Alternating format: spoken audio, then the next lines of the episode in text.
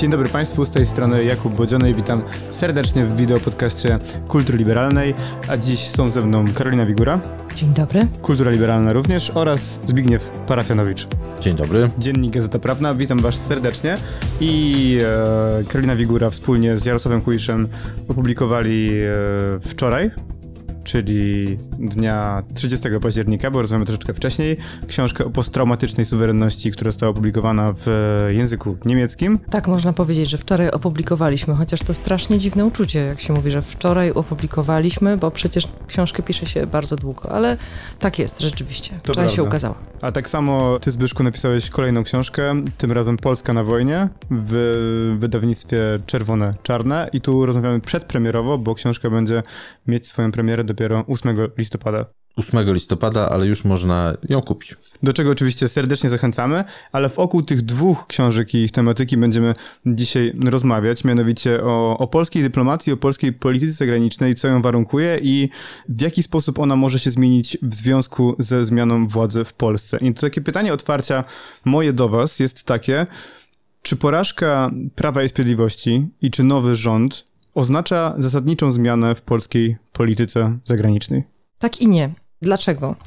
Możemy patrzeć w różne kierunki. Popatrzmy najpierw w stronę europejską. Z całą pewnością dużo się zmieni w takim sensie, że Polska przestanie używać dosyć siermiężnej i skierowanej wyłącznie do środka propagandy antyniemieckiej. Tego nie będzie. Z całą pewnością Polska będzie znacznie bardziej prezentować się jako kraj proeuropejski, Europie przyjazny, probrukselski. Właściwie część tego, a nie kraj, który jest na, na wiecznej takiej, na wiecznej kontrze. Ale z drugiej strony nie. Dlatego, że nie ma żadnego powrotu do czasów sprzed 2015 roku. Raczej taka linia Polski, która nie jest już junior partner, która ma swoje własne wyobrażenie tego, jak powinny się układać jej stosunki z Europą, a także z Niemcami, tutaj to bardzo ważne, mam nadzieję, że więcej o tym porozmawiamy to będzie bardzo widoczne. Nie ma już spełniania oczekiwań takich po prostu, bo chcemy gdzieś dołączyć, bo chcemy dostać e, koniecznie to samo, co inni członkowie Europy Środkowo-Wschodniej. To jest zupełne odwrócenie w tej chwili. I w tym sensie nie, dlatego że nam się może nie podobać styl, a także efektywność tego, w jaki sposób robiło to Prawo i Sprawiedliwość, ale jednak taka większa podmiotowość wynikająca z większego doświadczenia. No i oczywiście, jak się odwrócimy teraz na wschód, czyli w stronę Rosji i Ukrainy, ta wiedza, która przyszła e, z, nie tylko z Polski, ale w ogóle z Europy Środkowo-Wschodniej, to wszystko pozostanie takie samo, tylko pewnie będzie bardziej dyplomatyczne, może bardziej efektywne. Czy Zbyszku, ty myślisz, że to będzie głównie zmiana w formie, czy w treści również?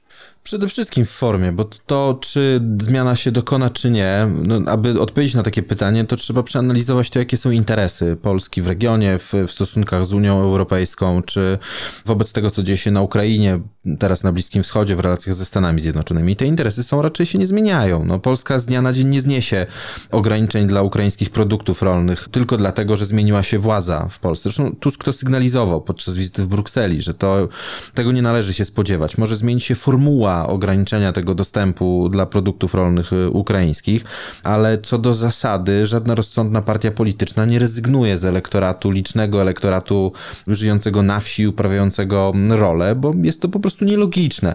Jeśli chodzi o dalsze rozbudowywanie sił zbrojnych i budowanie potencjału państwa jako dostarczyciela bezpieczeństwa, to też się nie zmieni. Może mogą się zmienić oczywiście niektóre kontrakty zbrojeniowe i rodzaje, rodzaje broni, którą kupujemy. Może pojawić się ten wektor europejski, na przykład na współpracę bardziej z przemysłem niemieckim czy europejskim, ale co do zasady Polska nadal będzie chciała rozbudowywać siły zbrojne, żeby tą rolę dostarczyciela bezpieczeństwa razem z Bałtami pełnić w Europie i z tego powodu czerpać korzyści w tym układzie władzy. E, jeśli chodzi na przykład o zmianę ustroju Unii Europejskiej, która została zaproponowana przez tych pięciu europosłów, czterech Niemców, jednego Belga przed paroma dniami, to tutaj też e, nie wydaje mi się, żeby Tusk był politykiem, który nie rozumie, czym było hasło Nica albo śmierć, które teraz ewoluuje w kierunku hasła Lizbona, albo pewnie Lizbona, albo śmierć. No, Rokita był posłem wówczas PO, gdy formułował to zdanie Nica albo śmierć. No Tusk rozumie, na czym polega dystrybucja władzy w Unii Europejskiej i rozumie najpewniej, że zmiany zaproponowane przez tych eurodeputowanych, a popierane do pewnego stopnia przez Francję i Niemcy oznaczają obniżenie pozycji Polski w, w Europie i pewnie w jakiejś innej formule, ale będzie starał się, żeby skończyło się to co najmniej czymś takim jak kompromis Janiny, który rozmontowywał e, Nicea po tym dużym rozszerzeniu o Europę Środkową, wtedy kiedy przystępowała Polska. Także analizując te poszczególne interesy, stosunki ze Stanami Zjednoczonymi, czyli to, że Stany Zjednoczone są jedynym państwem, które ma dostęp do informacji wywiadowczych i, i, i całą tą infrastrukturę, logistykę i broń, która pozwala bronić wschodniej flanki NATO, no to jest fakt. To, że Macron mówi o autonomii strategicznej, nie zmieni faktu, że Francja nie jest w stanie pomóc Polsce w razie ataku ze strony Rosji e, na Polskę i to jest też kwestia niezmienna. Także plus dochodzi ta, ta, ta sprawa podmiotowości i tego, że Polska to, co jest e, pozostałością po PiSie bardzo korzystną z punktu widzenia potencjalnej nowej władzy, to jest poczucie tego, że Polska nie może już być zasobem w Unii Europejskiej, że, że jest na takim etapie rozwoju. Znaczy, że nie może być już tylko zasobem. Tak? Nie może być już tylko zasobem, że to nie będzie tak, że na przykład infrastruktura infrastruktura za pieniądze unijne będzie budowana w, według planów rozwojowych dużych państw zachodniej Europy, czyli wschód-zachód, a nie na przykład północ-południe, tak jak, jak zaproponował PiS. Także to są niezmienne elementy i uwarunkowania tego, w jakim punkcie jest państwo, gdzie jest na mapie, jakie ma interesy i co z tymi interesami może zrobić. Także w tym sensie spodziewam się zmiany formy języka i pewnego klimatu wokół polityki zagranicznej, ale nie spodziewam się zmiany tego, jak będą definiowane te interesy polskie. Poruszyliśmy tutaj kilka tematów tematów i chciałbym, żebyśmy po kolei próbowali chociaż część z nich omówić. Ty, Karolino, wspólnie z Jarosławem Kuiszem napisaliście taki tekst e, w Foreign Policy.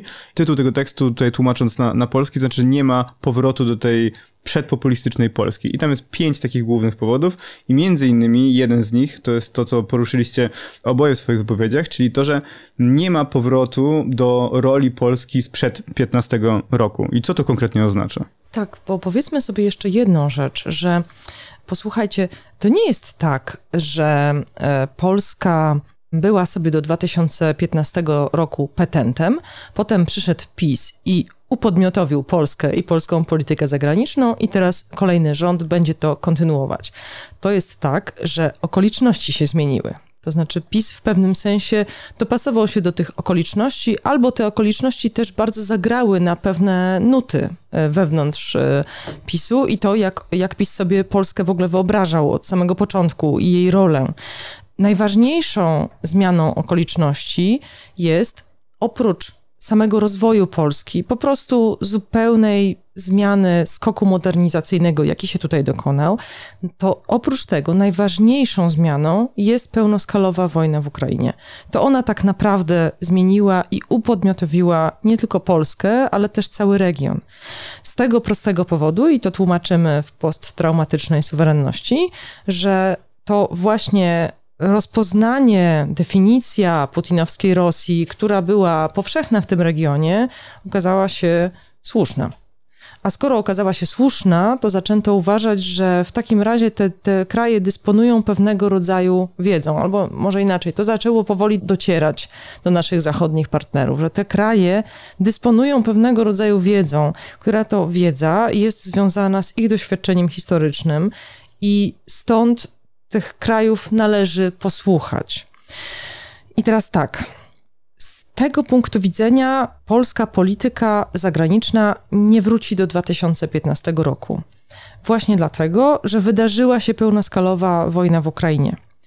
Ale też, i to uważam za bardzo istotne, ponieważ jest też ten czynnik, od którego ja wyszłam, to znaczy ten czynnik modernizacyjny, tego skoku kulturowego i cywilizacyjnego, który się tutaj dokonał w ostatnich prawie 35 latach, więc Polska będzie wymagała więcej. Innymi słowy mówiąc, ja kiedy rozmawiam z moimi niemieckimi kolegami na ten temat, to mówię, bardzo się cieszymy, że rozpoczęła się Zeitenwende, czyli ta wielka zmiana tożsamości i mindsetu, takiego wyobrażenia świata w Niemczech, ale to jest tak jak z grami z lat 80., na których ja się wychowałam, tak, Pac-Man, plansza pierwsza, plansza druga, plansza trzecia. Zeitenwende też ma planszę. To znaczy, w tej chwili być może przeszliśmy przez planszę pierwszą, na której zmieniła się definicja Rosji Putina, ale Zeitenwende ma o wiele więcej plansz. I tego się Polska prawdopodobnie będzie domagała, łącznie zresztą z innymi krajami regionu, żeby te plansze zaczęły być rozgrywane. Co tutaj jest w ogóle na tych planszach? Otóż z tej wiedzy na temat, e, na temat Rosji, która e, jest inną wiedzą niż ta, która była na Zachodzie, z tej innej traumy niż ta trauma zachodnia europejska, wynika również w ogóle inne, inne rozumienie świata, inne rozumienie polityki, inne rozumienie bezpieczeństwa, o którym ty mówiłeś, inne podejście do NATO, to NATO, które musi być właśnie w Polsce i w krajach bałtyckich.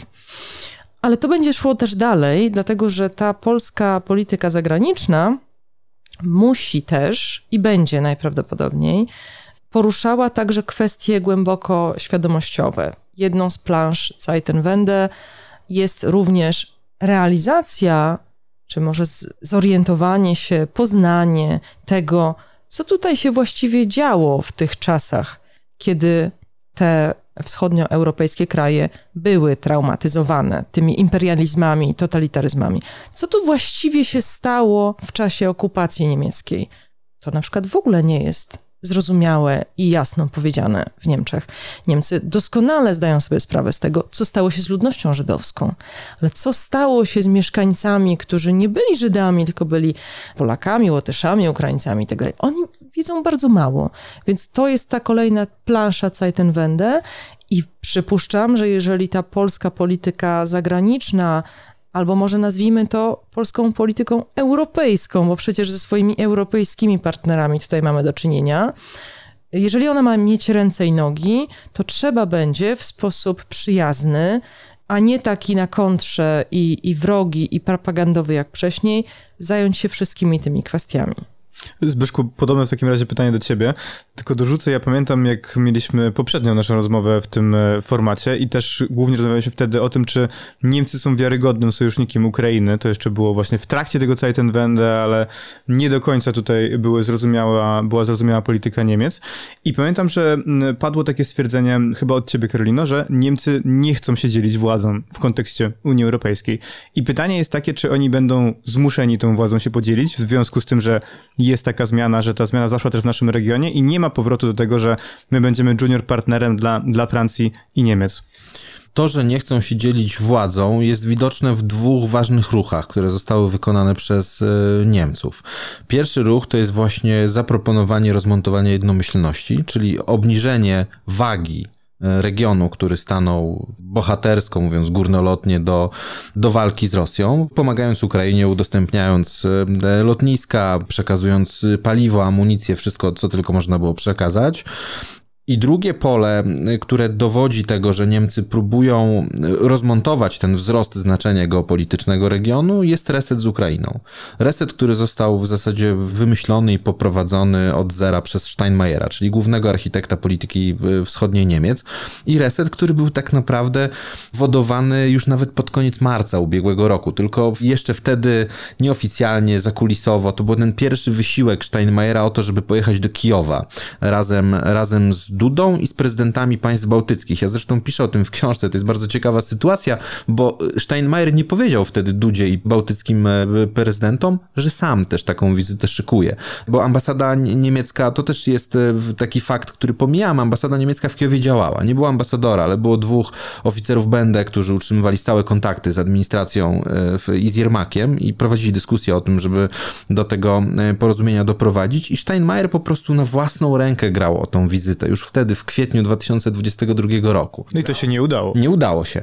Został upokorzony, pokazano mu, e, do Bilda po prostu puszczono przeciek, że jest niemile widziany w Kijowie. To Ukraińcy puścili ten przeciek, o czym też piszesz e, w książce. Tam w ogóle jest też e, bardzo taka dobra anegdota o tym, że no, Steinmeier oczywiście był zły i rozczarowany tym faktem, ale nie na Polskę, ale na Ukrainę, bo miał właśnie to poczucie, że został potraktowany tak, jak sowiecka dyplomacja traktuje ludzi, czyli że daje komuś się w twarz, i następnie udaje się, że, to było że świadome. nic się, nic to, się nie to, stało. to było świadome działanie. Zresztą wtedy Jermak w rozmowie z polskimi dyplomatami użył takiego określenia, bo Scholz ma doradcę do spraw wschodnich pana Plotnera, który ma nieszczęśliwie takie same nazwisko jak SS-man Plotner, który prowadził e, eksperymenty medyczne na e, więźniach obozów koncentracyjnych. Ale nie możemy go oceniać w kontekście Nie, nie, jego tu chodzi o nazwiska, coś, co, co, o coś innego, o to, co powiedział Jermak. On powiedział o Niemcach, że to jest towarzysz Plotner, którego da się przewerbować. Tak samo jak dało się przewerbować do organizacji Gelena e, Plotnera, który pracował nad To serum fakt. prawdy.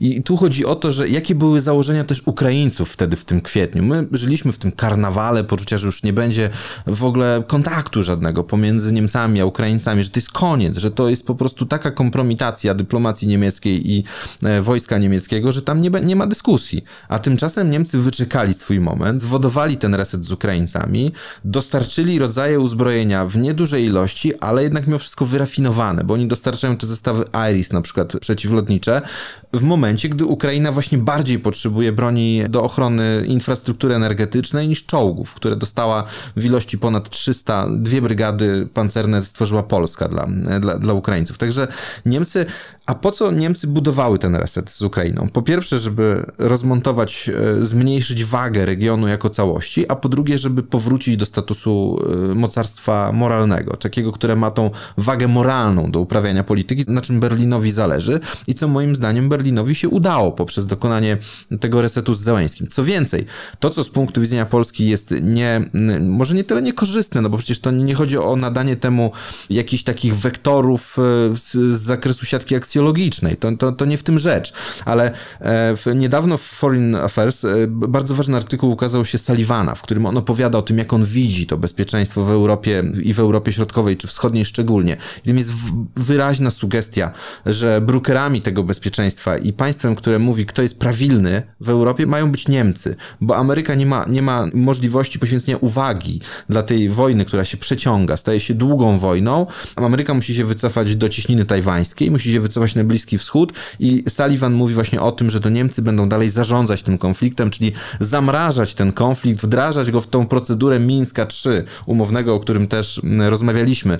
I to, to, że Zełęński na ten reset idzie, to jest też takie antycypowanie właśnie tego, co się dzieje. Tego, że on musi się do tego dostosować, że on nie może zaprzeczyć rzeczywistości. To też bardzo dobrze w najnowszym Time jest opisane, jak właśnie jego doradcy mu mówią, że no ale my nie wygramy tej wojny na zasadach takich, prezydencie, jak ty od nas tego oczekujesz, czyli odwojowania całego terytorium. Musimy zrozumieć, że nie mamy lotnictwa, nie mamy wystarczającej liczby amunicji, że wybuchła wojna na Bliskim Wschodzie i że trzeba to, to zredefiniować. To Karolino, tylko krótkie adwocem ja dodam, że właśnie ten tekst Sullivana jest szczególnie znamienny w tym kontekście, o którym rozmawiamy, bo tam Niemcy są wymienione jako trzeci dostawca, największy dostawca uzbrojenia na Ukrainę i Polska tam się w ogóle nie pojawia. Tak. Pomimo tego, że tak jak powiedziałeś, że były te dwie brygady pancerne i też timing, czy ten, to w którym momencie ta pomoc została dostarczona był kluczowy. Ukrainy by nie było, gdyby nie tamta pomoc i gdyby nie Rzeszów. Absolutnie. Znaczy tak, po pierwsze to y, ja uważam, że to bardzo dobrze zakonstruowałeś. Dla osób, które może mniej troszeczkę śledzą politykę niemiecką, to y, już takim bardzo silnym znakiem, że Niemcy się odwróciły i przegrupowały i zamierzają w tej chwili poprowadzić swoją własną politykę w Ukrainie, to był ten bardzo mocny moment, kiedy Zełenski dostaje nagrodę w Akwizgranie. I jeszcze tylko Nobel. przerwać, wejdę ci w zdanie dosłownie na sekundę. To też jest bardzo ciekawa sytuacja, to też opisuję to w książce. Wtedy Zełęński zażądał, żeby laudacji na jego temat nie wygłaszał Morawiecki, szantażując, że nie pojedzie do Akwizgranu, jeśli Morawiecki będzie tą laudację wygłaszał. To jest tak, to, to jest maj. Tymczasem A tymczasem... A tymczasem było właśnie tak, że, że, że Morawiecki wygłosił tę laudację. No, Zełęński ma ten zwyczaj szantażowania. Mówił też, że nie pojedzie do Wilna na szczyt, jeżeli Ukraina nie zostanie pełnoprawnym ale członkiem NATO. chciałabym zaznaczyć, że oglądałam różne relacje, łącznie z całym długim wręczeniem tej nagrody, gdzie oczywiście przemówienie Mateusza Morawieckiego było, ale jeżeli się zajrzało do publicznych mediów niemieckich, premiera Polski tam nie było. Więc to jest bardzo moim zdaniem istotne, ale właściwie co chciałam powiedzieć. Czyli tak, to było wiadomo od pewnego czasu, A z drugiej strony, jeszcze pamiętajmy o tym, że przed tym, jak ukazał się ten artykuł Sullivana, to mieliśmy jeszcze polską kampanię wyborczą, gdzie tak naprawdę, jeżeli była jakaś bramka, do której Polacy strzelali albo której bronili, to ta bramka została po prostu wzięta i oddana Berlinowi. Chodzi mi o to słynne przemówienie premiera Morawieckiego, które odbiło się echem na całym świecie, że Polska nie będzie dostarczać już broni. Znaczy ten wywiad, to było w wywiadzie bodajże dla wywiad. Interi z Piotrem Witwickim, z tego co pamiętam? Tak. To zostało zrozumiane jednoznacznie na całym świecie i żadne tłumaczenia, które później nastąpiły ze strony Warszawy, nie były w stanie tego odkręcić. I w tym momencie wzięliśmy tę bramkę, oddaliśmy ją Berlinowi i w tym momencie rzeczywiście to zaczęło tak wyglądać. Co to znaczy? To znaczy, że Warszawa przez pewien czas zachowywała się zupełnie inaczej niż wszyscy się spodziewali, ale wróciła już do swojego starego sposobu zachowania sprzed rozpoczęcia pełnoskalowej wojny, a zatem Berlin jest już tam, gdzie był. No i to rzeczywiście jest na, na rękę bardzo istotnym osobom w niemieckiej polityce, i teraz co Warszawa może z tym zrobić? No bo rozmawiamy o przyszłości polskiej polityki zagranicznej. Posłuchajcie. To, że jest konkurencja pomiędzy Berlinem a Warszawą, jest sprawą absolutnie nieuniknioną. Musi być konkurencja pomiędzy dwoma wielkimi państwami, które leżą tak blisko siebie i jeszcze w dodatku tak blisko Ukrainy. I oba na wschód od Brukseli. Ale tak samo, ta sama historia tyczy się również Paryża i Berlina. To są również dwa wielkie kraje i te kraje ze sobą konkurują. Teraz, czy my mamy prowadzić do tego, żeby nie konkurowały? Nie. Czyli w takim razie, jak rozumiem, my powinniśmy, no bo mamy tą konkurencję pomiędzy Warszawą a Berlinem i tu ona jest dla mnie jasna, no tylko, że my mamy znacznie słabsze karty niż Berlin. Przepraszam, nie sądzę. Uważam, że niekoniecznie właśnie mamy te e, słabsze karty, ale co chcę powiedzieć? Chcę powiedzieć, że konkurencja jest nieunikniona i że tak będzie. Tylko do czego my powinniśmy doprowadzić? Otóż, kiedy Francja i Niemcy e, ze sobą na co dzień sąsiadują, oni konkurują, bardzo na siebie wzajemnie narzekają, bardzo się wzajemnie krytykują. Ale kiedy przychodzi kryzys, to Berlin dzwoni do Paryża, a Paryż do, do Berlina. Czyli tak, na co dzień to generalnie jest starcie i nie wiem, czy do końca się lubimy, ale jak mamy wspólny interes albo wspólne zagrożenie, rozwiązujemy to razem. I jeżeli polska polityka zagraniczna ma do czegoś doprowadzić, to właśnie do tego. My nie musimy kochać się z Republiką Federalną Niemiec. Nie musimy uwielbiać jej na co dzień. Pewne tarcia są nieuniknione, konkurencja jest nieunikniona, ale w momencie, kiedy mamy wspólny europejski interes, to powinno wyglądać tak, że obie strony traktują się jako partnerzy do rozwiązywania wspólnie problemów. I to, tak jak ty powiedziałeś, właśnie zasugerowałeś, to nie leży tylko po stronie polskiej. To nie wystarczy wyłącznie wyłączyć TVP Info tak, i, i, i wszystkich tych e, żartów i ataków na, na Niemcy. To nie wystarczy. Tu trzeba zrobić znacznie więcej.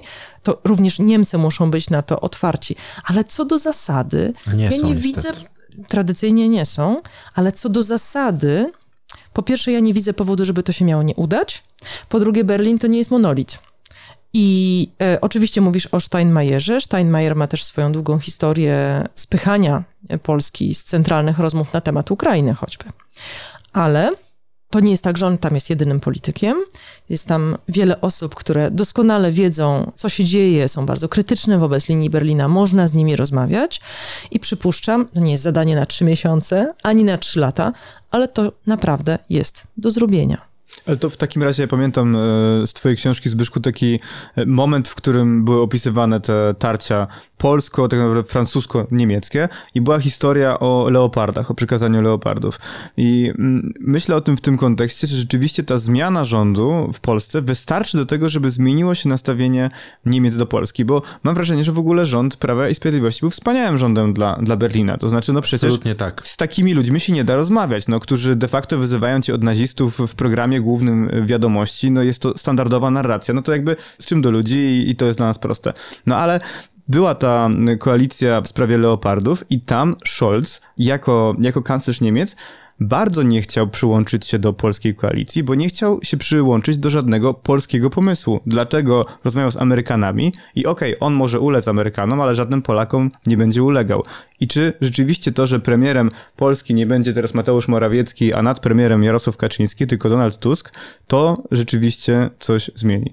Ja mam wrażenie, że Niemcy, niemieckie elity polityczne nie są gotowe do tego, żeby uwzględnić podmiotową rolę Polski w regionie. No my nie należymy do wielkiej wspólnoty reńskiej, nie jesteśmy państwem, które współdecyduje o sprawach, jesteśmy zasobem, no to już to, to określenie padło. Takim zasobem w przyszłości mogłaby się dla Niemiec stać Ukraina, która by została zintegrowana z Unią Europejską najlepiej niepełnoprawnie, czyli na przykład, nie wiem, uczestniczy w jakichś tam rynkach, jest też sama rynkiem zbytu, dostarcza siłę roboczą i miejsce, w którym są inne standardy prawa pracy i inne płace, no ale nie jest pełnoprawnym partnerem do dyskusji o różnych sprawach. To jest model działania właśnie Berlina w stosunku do tych sąsiadów na wschodzie, do, do tych, którzy właśnie we wspól wielkiej wspólnocie reńskiej nie są, nazwijmy. Tam była też ta historia, na pewno pamiętacie, ona też pojawia się w książce, jak przywódcy zachodni jechali do Kijowa, już po tej wizycie premierów, e, przywódców z naszego regionu i tam był prezydent Rumunii. Prezydent Johannis. Tak, który nawet nie jechał z nimi w jednym tak, wagonie, on... bo się nie zmieścił. I czy ty, to nie jest tak, że to dookoptowanie Polski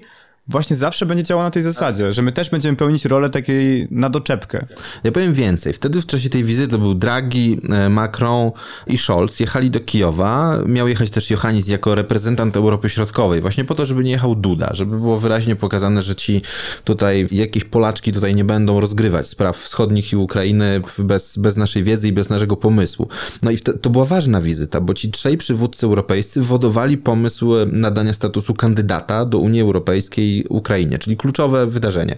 Jechał Johannis jako właśnie reprezentant państwa Europy Środkowej, no i on pojechał osobnym pociągiem. Nie starczyło w tej salonce miejsca. Ono, ono tam y, obiektywnie było, to miejsce w tej salonce, to jest jasne. Co więcej, też to, to, co jest ciekawe, polskie władze o tym, że taka wizyta będzie miała miejsce, y, czterech prezydentów, dowiedziały się z not dyplomatycznych, które były wysyłane do MSZ-u, żeby udostępnić lotnisko w Rzeszowie do lądowania rządowych samolotów, które dowiozą przywódców, którzy pojadą pociągiem później z Przemyśla do, y, do Kijowa. Także to też pokazuje nawet na takim poziomie technicznym stosunek do, do Warszawy i próba właśnie takiego gumkowania jej z roli w, w czasie tej wojny. Ostatnio było w ubiegłym tygodniu, we wtorek, było forum niemiecko-ukraińskie dotyczące odbudowy, gdzie w wystąpieniu Scholza, ale też i Szmychala, czyli premiera Ukrainy, słowo Polska, czy do Polski nie odniesiono się ani razu.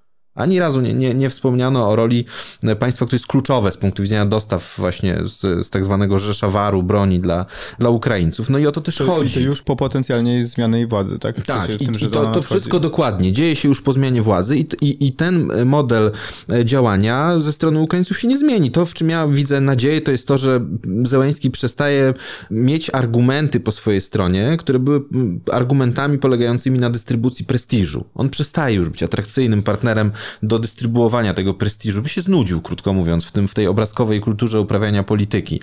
Dlaczego tak uważam? No, we wrześniu jego wizyta w Stanach Zjednoczonych, ona zakończyła się klapą, jeśli chodzi o tą próbę wystąpienia w kongresie. Powiedział mu ten sam speaker, który go przyjmował do, do, do wystąpienia w kongresie, tym razem mówił mu, że nie może wystąpić, bo nie jest deputowanym e, w Izby Reprezentantów, czyli no, użył retorycznego argumentu zupełnie, który nie miał potwierdzenia w rzeczywistości. Kolejna sprawa to jest ta nieudana wizyta w Izraelu, gdzie Netanyahu powiedział, powiedział mu, że sobie nie życzy Zeleńskiego w czasie po, po tym rajdzie Hamasu na południe Izraela, no to też pokazuje tą utratę takiej atrakcyjności w, w wymiarze międzynarodowym, jako kogoś, kto przyciąga uwagę, bo, bo był, naprawdę był taki czas, kiedy Zeleński oferując wizyty w Kijowie, no po prostu załatwiał interesy polityczne, no to dystrybuował prestiż, tego już nie ma. I w, w tym upatruje taką, no, że nowe władze polskie dostrzegą, że dla zdjęcia z Zeleńskim nie warto po prostu zapominać o tym, gdzie są realne interesy w relacjach z Ukrainą i gdzie należy docisnąć za, tą, za, za to upokorzenie w ONZ.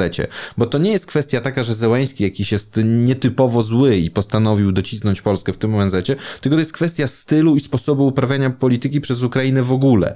Politico przywołuje taki e, przykład tego, e, jak w 2009 do Kijowa poleciał Fico, żeby regulować, e, wówczas premier też, regulować wojnę gazową pomiędzy Rosją a Ukrainą, bo ten gaz po prostu na Słowację nie docierał, gaz promowski, który był zatrzymywany na granicy z Ukrainą.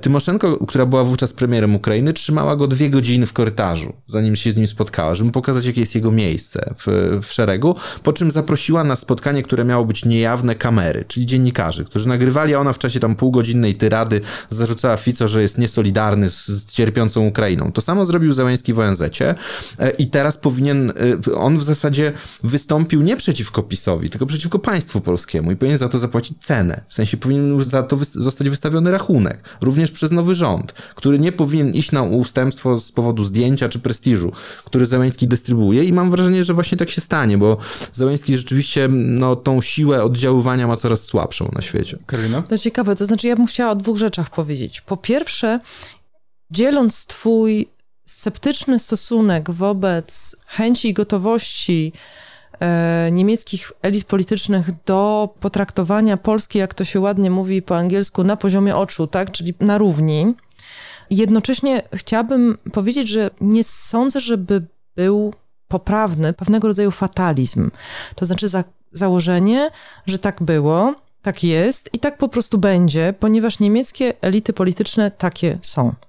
One są na tyle zróżnicowane i na tyle poddane od y, prawie, prawie dwóch lat bardzo intensywnej refleksji na temat tego, co było nie tak, że nie da się tak po prostu powiedzieć, że tak na pewno już będzie. Natomiast będzie wymagało olbrzymiego wysiłku i bardzo wielkiej mądrości nowego polskiego MSZ-u, żeby tę sytuację zacząć przesuwać.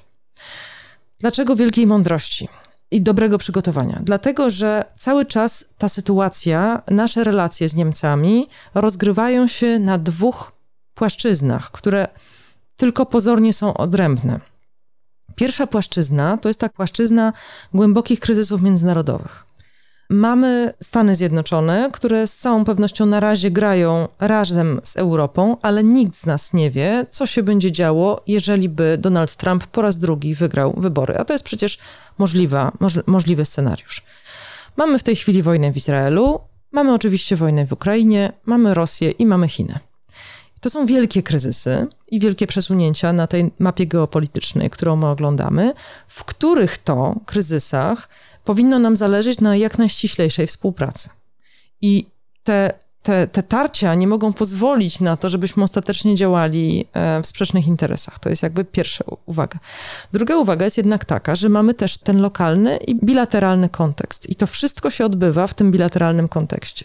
Bo jeśli na przykład mówimy o tym, żeby Polskę potraktować po partnersku i o przygotowaniu niemieckich elit politycznych, to w istocie rozmawiamy też o czymś, co jest na najbliższe pokolenie wyzwaniem, to znaczy, żeby lekcje na temat tego, co działo się w Europie Środkowo-Wschodniej podczas II wojny światowej, były standardem w niemieckiej szkole. To się nie stanie z dnia na dzień i z dnia na dzień bardzo trudno jest przygotować już ukształtowanych ludzi.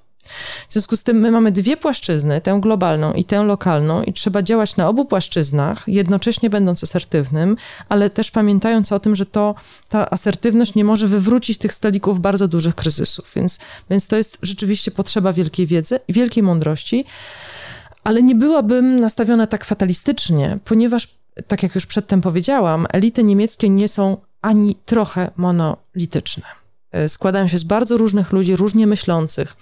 I jest tam wiele osób, które nie mając absolutnie polskiego pochodzenia, ani też nawet polskich znajomych, są w stanie e, wypowiedzieć się w sposób bardzo wpływowy i w sposób um, niesłychanie uczciwy a propos tego, jak dzisiaj wygląda Europa Środkowo-Wschodnia i jaką ma, jaką ma wartość i na czym polega niemiecki interes, aby, aby tę część Europy przestać traktować, jak to się mówiło o niektórych stanach w USA, e, flyover states, tak? Czyli, że to już nie są flyover states, tylko to jest obiekt głównego zainteresowania. Także to jest jakby, jakby pierwsza rzecz. No i teraz o tej Ukrainie jeszcze.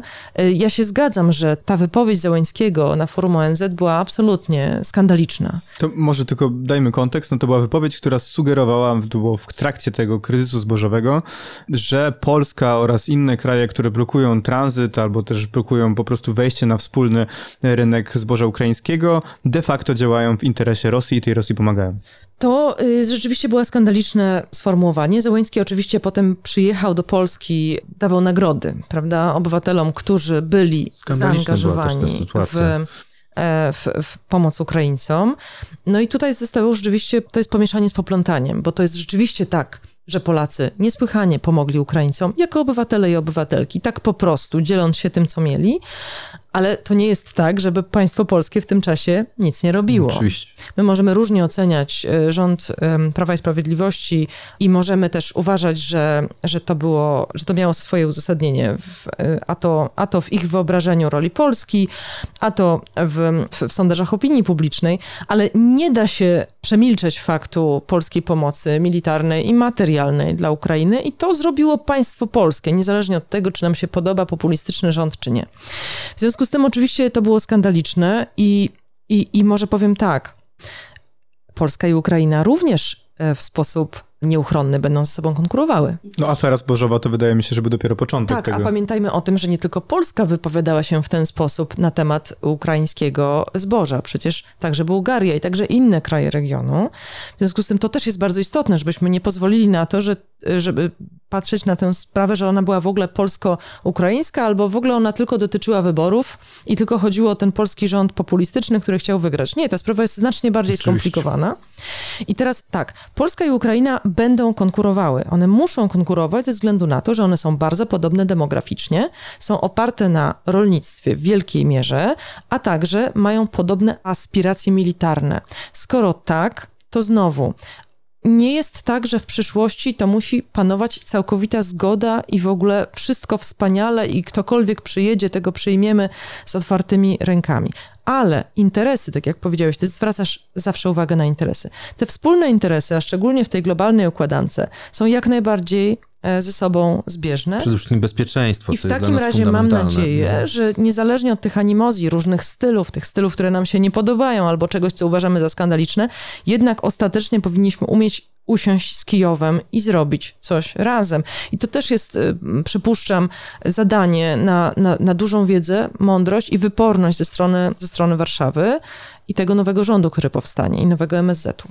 To jeszcze tylko wrzucę jedną rzecz do tego tematu, bo to też się w twojej książce pojawia. Książka w ogóle ma taką formułę rozmowy Zbyszka z różnymi oficjalami, ministrami, zarówno prezydenckimi, jak i rządowymi, ale też oficerami na przykład wywiadu e, w formie anonimowej. Natomiast tam była taka historia, która mnie uderzyła a propos tego, że Dmytro Kuleba, czyli szef MSZ-u ukraińskiego, chwilę po, po rozpoczęciu wojny przyjechał do Warszawy wraz z całą swoją rodziną, z psem i mieszkał u Zbigniewa Rała, tak. E, ministra spraw zagranicznych Polski polskiego. I następnie, no to była duża rzecz, taka po prostu. On wracał, zdaje się, ze Stambułu czy z jakiejś stolicy, ale przywiózł rzeczywiście rodzinę i rał, e, łącznie z psem. Nawet psa przywieźli. Naprawdę jakby też taka wzruszająca historia. Po czym rzeczywiście takim politykiem, który na nim zrobił największe wrażenie w tym wszystkim, był nie kto inny jak Boris Johnson. Boris Johnson to jest kozak, bo on szedł po tym Kijowie, prawda, i, i świetnie wyglądał i tak dalej. I tam pada to zdanie a propos tego, że jakby właśnie Ukraińcy uważają, że Polska pomaga im zupełnie naturalnie, więc jakby nie trzeba specjalnie o to zabiegać. I pytanie też tutaj, o co ty mówiłaś, Karolino, czy my rzeczywiście mamy tak dobre karty, żeby to rozegrać? Jakby rozegrać Ukrainę pomiędzy Niemcami i jakoś tutaj w to wejść. Czy to jest w ogóle odwieczny dylemat polskiej polityki wobec Ukrainy, że Ukraina wie, że my wiemy, że musimy. No to jest jakby problem, tak? Jakby my to robimy do pewnego stopnia z, z powodu własnego interesu, że bezpieczeństwa, e, pomagając Ukrainie. No, no to jest naturalne. Natomiast rzeczywiście sięgnęli po taką, e, Załęski sięgnął po takie rozegranie tego wszystkiego w sposób bardzo taki sowiecki. On na początku próbował rozegrać Dudę z Morawieckim, czyli grać na Dudę jako dobrego, Morawieckiego jako złego, a potem zaczął grać na te mityczne społeczeństwo społeczeństwo obywatelskie. No to jest to w ogóle potraktowanie tej dziennikarki, tego wolontariusza jako takiego mięsa, którym się właśnie zapcha po prostu tą tezę o tym, że, że Polacy pomagali i ja tu odznaczam, no jest przykre. Po prostu też takie no dość, dość niegodne mimo wszystko. No i że oni nie mogą właściwie odmówić, no bo właśnie. w gruncie rzeczy się napracowali, tak, prawda? Tak, tak. Te, te, w taką pułapkę ich wtoczył, bo przecież równie dobrze mógł ich po cichu zaprosić trzy tygodnie później do Kijowa im te medale wręczyć, a on po prostu w drodze powrotnej w Lublinie na lotnisku, e, wracając ze Stanów, żeby pokazać ten gest, że ja nie muszę z władzami bo mam tu społeczeństwo obywatelskie po swojej stronie, no to jest droga donikąd i to jest, to jest rzeczywiście, on występuje nie przeciwko PiSowi w ten sposób, tylko przeciwko, przeciwko relacjom z państwem polskim i to jest błąd. Natomiast czy, czy te stosunki można ułożyć i uregulować? No takie, taką formułą jest właśnie Unia Europejska, jako organizm pomyślany do tego, żeby gdzieś wypracowywać ten zgniły kompromis pomiędzy interesami państw o sprzecznych interesach, bo e, jeśli zastanowić się strategicznie, co jest dla nas podstawową wartością, to tą podstawową wartością jest bezpieczeństwo. I Ukraina w architekturze bezpieczeństwa to bezpieczeństwo nam daje. Polska jest krajem, tak jak piszecie w Foreign Policy w tym tekście, krajem obok państw bałtyckich, które realnie zakłada utratę państwowości w związku z tym, że sąsiaduje z Rosją. Tak samo jak Izrael zakłada mhm, utratę państwowości i dlatego agresywnie się broni. Polska tak samo. Ukraina w tym układzie euroatlantyckim zmniejsza ryzyko tego, że Polska tą państwowość no utraci. Jest tak jak Sergiej Płochy napisał, tak. ona jest drzwiami. Tak. To są drzwi. Jak, jak przez te drzwi ktoś przejdzie, to wtedy jest bezpośrednie zagrożenie dla Polski i dla krajów bałtyckich. W tym sensie ja się zgadzam, że możemy tak sobie zapytać, czy można ułożyć te stosunki. My musimy ułożyć te stosunki, ale znowu wymaga to wielu zabiegów dyplomatycznych, dobrych relacji i też rozpoznania, jak sądzę, różnorodności elit politycznych Ukrainy. Tak samo jak z Niemcami. Jeszcze tylko dodam, że Ukraina to jest taka jedna, Ukraina w NATO i zintegrowana z tym światem euroatlantyckim, to jest wielka baza NATO na wschodniej flance. Nie ma nic lepszego do gwarantowania bezpieczeństwa e, wschodniej wschodniej flance niż właśnie Ukraina w NATO, czyli zintegrowana z tym światem euroatlantyckim. No i w tym sensie, niezależnie od naszych fochów, które są na linii Kijów-Warszawa, te dalsze dozbrajanie Ukrainy, dalsza współpraca wojskowa są niezbędne, bo to, to Ukraina musi jednoznacznie doprowadzić do rozstrzygnięcia w tej wojnie. I w tym miejscu niestety z wielkim niedosytem e, musimy postawić kropkę. Moimi gośćmi byli dzisiaj Karolina Wigura. Bardzo dziękuję. I Zbigniew Parafianowicz. Dziękuję. Polecamy teksty i książki. Linki do wszystkich e, rzeczy wspomnianych w naszej rozmowie znajdziecie w opisie i zachęcamy do zakupu i do lektury. A na dziś bardzo Wam dziękujemy, że byliście dzisiaj z nami. Do zobaczenia i do usłyszenia.